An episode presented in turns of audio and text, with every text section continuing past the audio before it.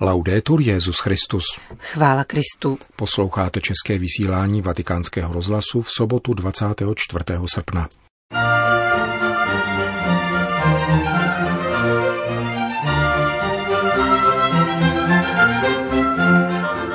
Papež František přijal členy a přátele španělsko-židovské nadace. Mezinárodní asociace exorcistů se vyslovila k otázce osobní existence ďábla. A v druhé části pořadu uslyšíte pokračování cyklu o posvátných místech města Říma, věnované bazilice svatého Petra. Hezký poslech přejí Johana Bronková a Milan Glázer.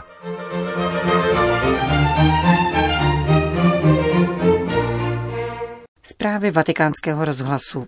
Vatikán. Papež František přijal delegaci španělsko-židovské nadace vedené Davidem Hatchwellem. Hosté představili papeži své projekty na sblížení španělskojazyčné oblasti s židovským světem.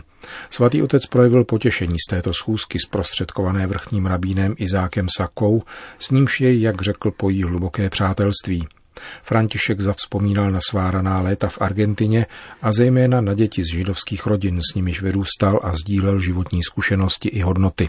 David Hatchwell věnoval papeži faksimile Bible z Alby z roku 1422, přeložené z hebrejštiny do španělštiny rabínem Mojsesem a Rachelem na objednávku velmistra řádu kalatravských rytířů dona Luise de Guzmána. Jeho cílem bylo tehdy představit nižšímu kléru židovské kořeny křesťanství a budovat mosty mezi kulturami. Právě to je také cílem nadace. Jak představitelé delegace vysvětlili, španělsko-židovská nadace směřuje k obnovení respektu, empatie a hodnot, které ctí posvátnost lidského života. Na znamení přátelství papež František a vrchní rabín Saka předali všem účastníkům audience áronskou modlitbu v hebrejštině a ve španělštině. Španělsko-židovská nadace vznikla před 3 lety. Vedle sponzorování knih, výstav, koncertů a mezináboženských setkání založila také ve spolupráci se Španělskou královskou akademií, Akademii židovsko-španělskou a připravuje projekt Mezinárodního židovského muzea v Madridu. Vatikán. Katolickou mediální scénou zahýbal v těchto dnech spor, zda je ďábel pouhý symbol či reálná bytost. Mezinárodní asociace exorcistů, která působí při Vatikánské kongregaci pro klérus, proto vydala obsáhlé tiskové prohlášení, jež připomíná učení písma, koncilů a papežů. Katechismus katolické církve citací 4. Lateránského koncilu učí, že Satan a zlí duchové byli Bohem stvořeni přirozeně dobří, ale sami ze sebe udělali zlé. Papež František, který často zmiňuje existenci této zvrácené bytosti, obšírně vysvětlil tuto pravdu víry v apoštolské exhortaci Gaudete et exultate, kde mimo jiné píše, že výraz zlý, použitý v modlitbě Otčenáš, se nevztahuje na zlo v abstraktním smyslu, nýbrž označuje osobní zlo, které nás týrá. Nemůžeme si tedy myslet, že je to nějaký mýtus, divadelní drama, symbol, obraz nebo idea. Konstatuje ve zmíněné exhortaci slovy svatého papeže Pavla VI. Prohlášení zmíněné asociace reaguje na nejasnosti vzniklé po rozhovoru s generálním představeným jezuitů otcem Arturem Sosou pro italský katolický portál Tempi. Amazonie. Rada latinskoamerických episkopátů vydala prohlášení k situaci v Amazonii postižené rozsáhlými požáry. Podle Brazilského národního institutu vypuklo v Amazonii od začátku roku 39 033 požárů.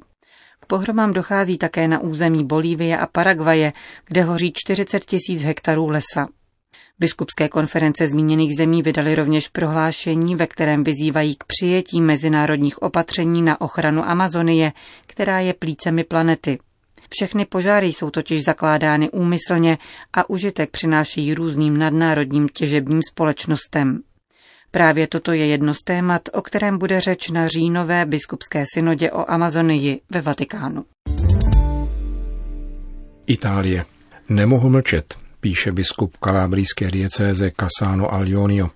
Ve zvláštním listu k občanským představitelům volá po systematickém boji proti nucené prostituci a vybízí k pomoci zotročeným ženám v sibarské nížině. Je jich stále více a většina z nich pochází z východu, dosvědčuje italský biskup. Mlčení by znamenalo spoluvinu, říká biskup Francesco Savino v rozhovoru pro Vatikánský rozhlas. V listu adresovaném všem významným exponentům veřejného života v regionu upozorňuje na dvojí zneužívání, kterému jsou vystaveny ženy nucené k prostituci, a burcuje k boji proti dalším ilegálním aktivitám, od práce na černo a lichvy až po obchod s narkotiky a jiné domény mafiozních skupin. Na státní silnici 106 a v Sibarské nížině je stále vyšší koncentrace žen a dívek, z nich některé jsou velmi mladé, které se nabízejí k sexuálním službám. Tyto ženy, převážně jde o cizinky, jsou oběti dvojího zneužívání. V naší oblasti většina z nich pochází z východu. Jako pastýř již nemohu mlčet. Další mlčení by znamenalo spoluvinu. Musím také uvést, že v mnoha otázkách, včetně prostituce a obchodu s lidmi, tu skutečně panuje omerta. A vzhledem k tomu, že korupce a ilegálnost jsou v naší oblasti propojeny, sledování stop obchodu s lidmi je dle mého názoru důležitým klíčem k pochopení provázanosti kriminálních organizací a prostituce. Biskup Savino ve svém listu připomíná slova papeže Františka z promluvy k mladým v koleji Maria Mater Ecclesiae, kde označil obchod s lidmi za zločin proti lidskosti.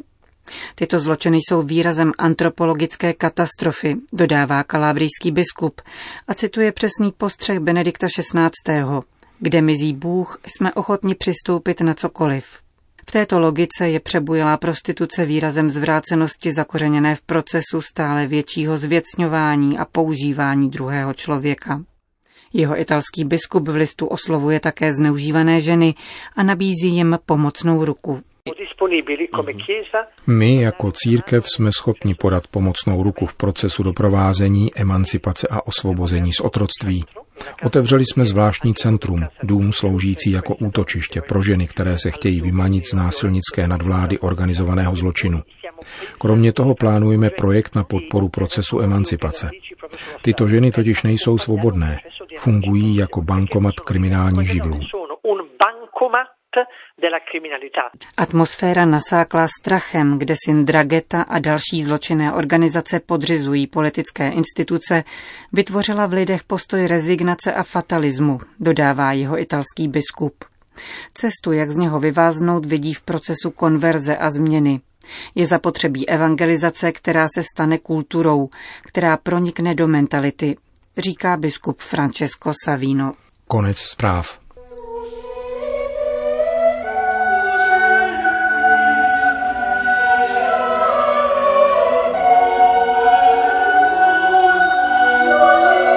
Baziliky, chrámy a kostelíky města Říma.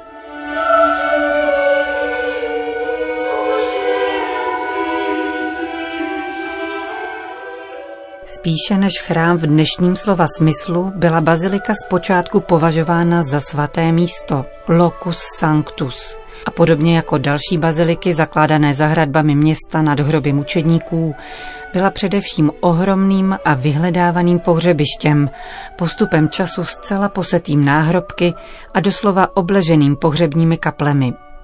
Neměla vlastní klérus a sloužila povětšině neliturgickým shromážděním, pohřebním hostinám a rušným celonočním vigíliím svátku mučedníka. Prvotní určení baziliky tedy odkazuje k původnímu významu tohoto typu stavby jako velkému krytému shromáždišti, jakých bylo v antickém Římě mnoho. Není jí však cizí ani druhá předloha tohoto architektonického typu. Audienční síň císařského paláce, jak ukázala například rekonstrukce paláce Konstantinovy matky Heleny v místech dnešní baziliky svatého Kříže. Baziliky nad hroby mučedníků lze v jejich počátcích přirovnat k slavnostní síni, kde živí i mrtví očekávají finální audienci na konci věků.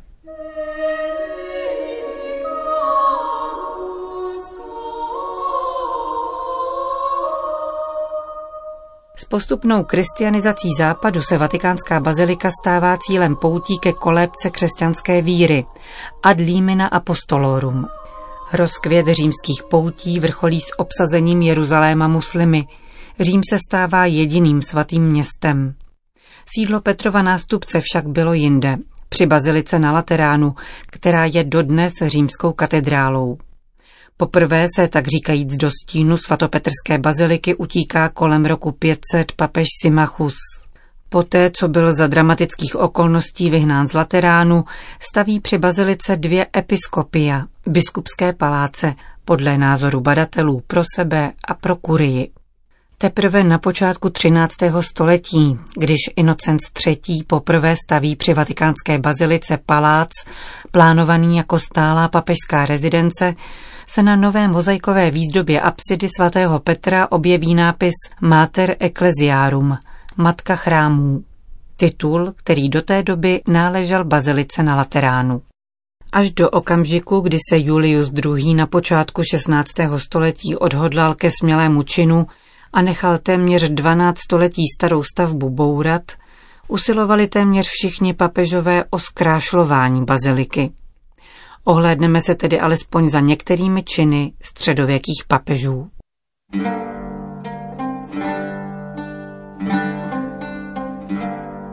Před monumentálním schodištěm, které na začátku 6. století dal vybudovat papež Simachus, stály mramorové sochy svatých Petra a Pavla. Schodiště vedlo k portiku s lodží požehnání, dostavěnou až renesančním papežem Alexandrem VI. Portikem se vcházelo do atria, lemovaného arkádovými chodbami a nazývaného paradiso, ráj.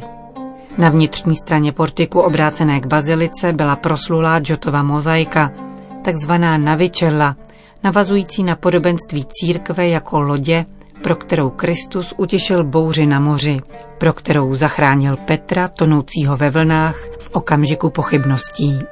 Uprostřed atria stála ohromná píniová šiška, o níž je řeč dokonce v Dantově božské komedii a dnes ji najdeme na jednom z nádvoří vatikánských muzeí.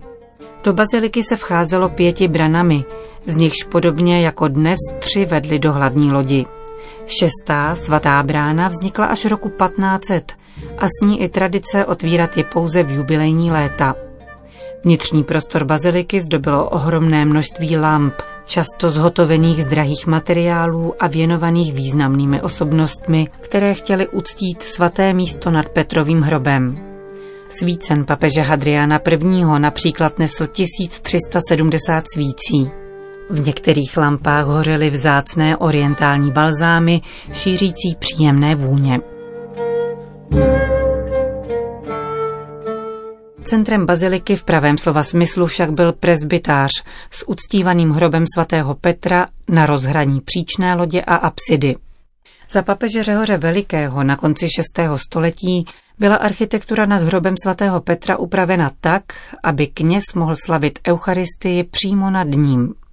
Podlaha presbytáře byla tedy zvýšena a do středu pódia byla umístěna tzv. Fenestella confessionis, mříž, za kterou bylo možné vidět přímo apoštolův hrob.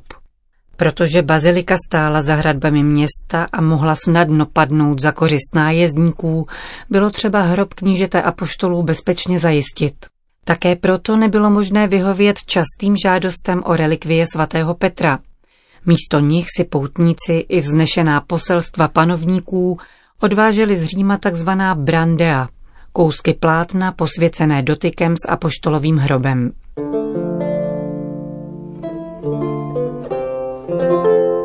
Mnohá díla, která zdobila Konstantinem vybudovanou baziliku svatého Petra, jsou dnes ztracena.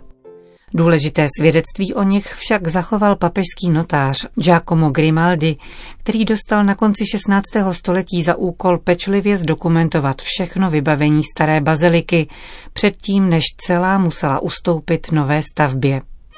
Díky této vzácné úctě k práci předků se tak zachovaly nákresy a detailní popisy oltářů, mozaik, relikvií, maleb i všech dalších věcí svědčících o dlouhé kulturní historii křesťanství.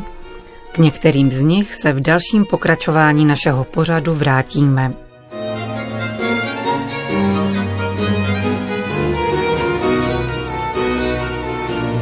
Slyšeli jste druhou část cyklu o posvátných místech města Říma.